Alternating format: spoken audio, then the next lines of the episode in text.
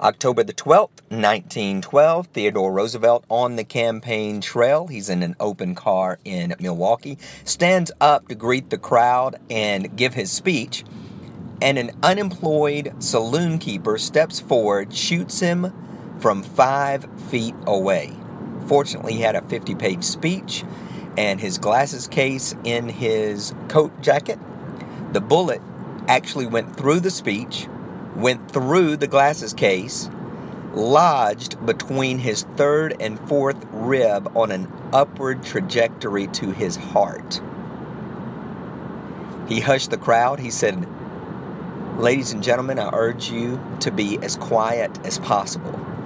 I don't know if you understand that I've been shot. Well, everybody urged him, obviously, to go to the hospital. They, they tried to kill the guy right on the spot. And of course, his people wanted to whisk Teddy Roosevelt away, and he said no. He wanted to give his speech, and with a bullet lodged in his body, he spoke for 90 minutes before going to the hospital. Guys, I think it's embarrassing how soft we are. I think it's embarrassing that someone makes a negative comment on our blog or reviewing a product and it sideswipes us.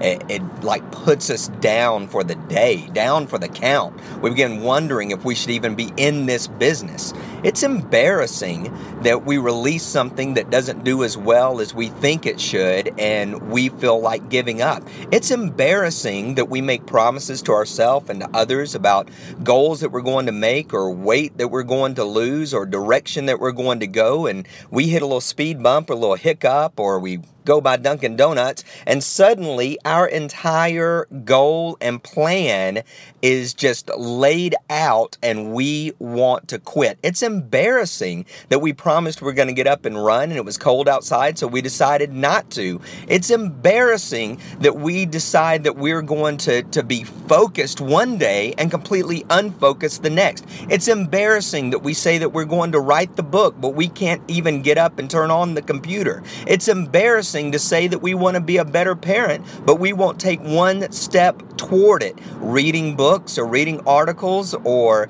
rearranging our schedule for our kids. It's embarrassing just how soft we are and how easily we give up. It's embarrassing. We're soft. And sometimes we just need to take the bullet. PaulBEvans.com Success is not an accident.